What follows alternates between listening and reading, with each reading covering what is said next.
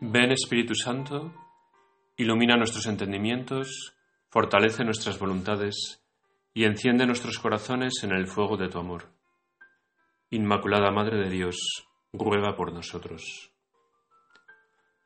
El tercer domingo de Adviento recibe el nombre de Domingo Gaudete. Toma nombre de la antífona de entrada de la misa de este día. Alegraos en el Señor, os lo repito, alegraos, el Señor está cerca. Acercarse las fiestas de Navidad y como anticipo, la Iglesia dedica este domingo a la alegría. De hecho, en las lecturas de este domingo vamos a escuchar a San Pablo dando un mandato a los tesalonicenses y dándolos a todos nosotros. Estad siempre alegres. A lo que siguen otros dos mandatos. Sed constantes en orar y dad gracias en toda ocasión. Podemos hacer nuestra oración sobre estos tres mandatos de San Pablo.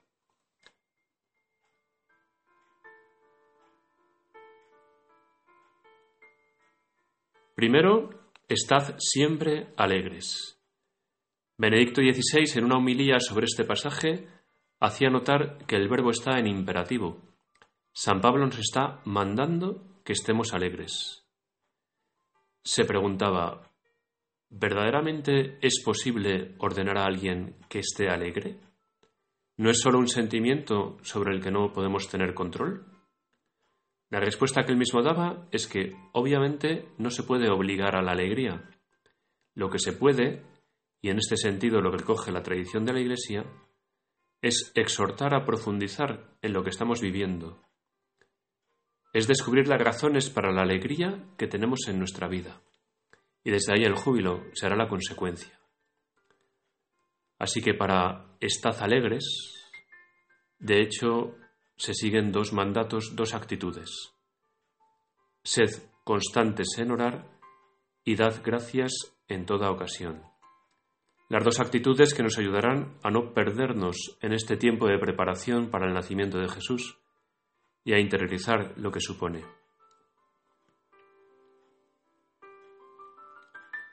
Sed constantes en orar. Que esta sea nuestra preocupación en estos días. Esto supone dedicar un tiempo exclusivo a nuestro Señor.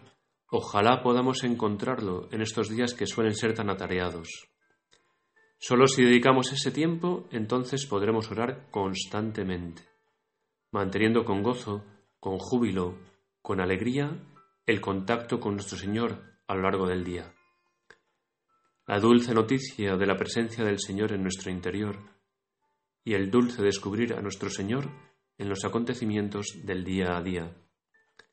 Esa será nuestra oración constante. ¿Quién no estará alegre al verse siempre acompañado de nuestro Señor? Y en respuesta a esta compañía, ¿quién no será, quién no se verá movido a dar gracias?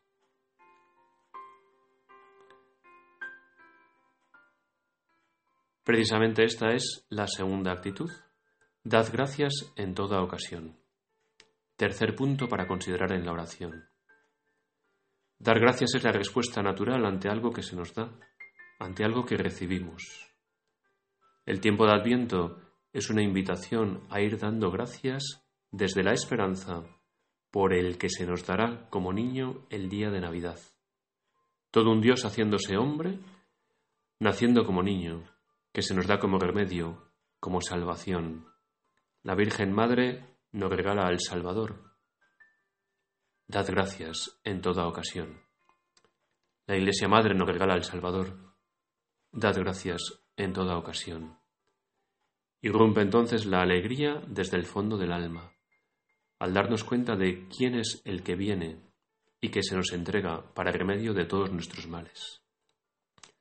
Las fiestas de Navidad serán motivo de alegría si nos centramos en la realidad de lo que supone.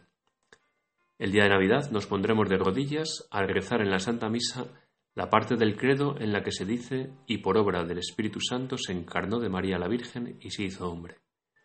Esa es nuestra buena noticia y las buenas noticias producen alegría. Estad alegres, sed constantes en orar y dad gracias en toda ocasión para vivir este tramo final del Adviento y poder celebrar las fiestas con alegría desbordante. anticipo de la Navidad eterna que es el cielo. En el corazón de la Virgen Madre nos situamos y desde este refugio seguro vivimos nuestra oración.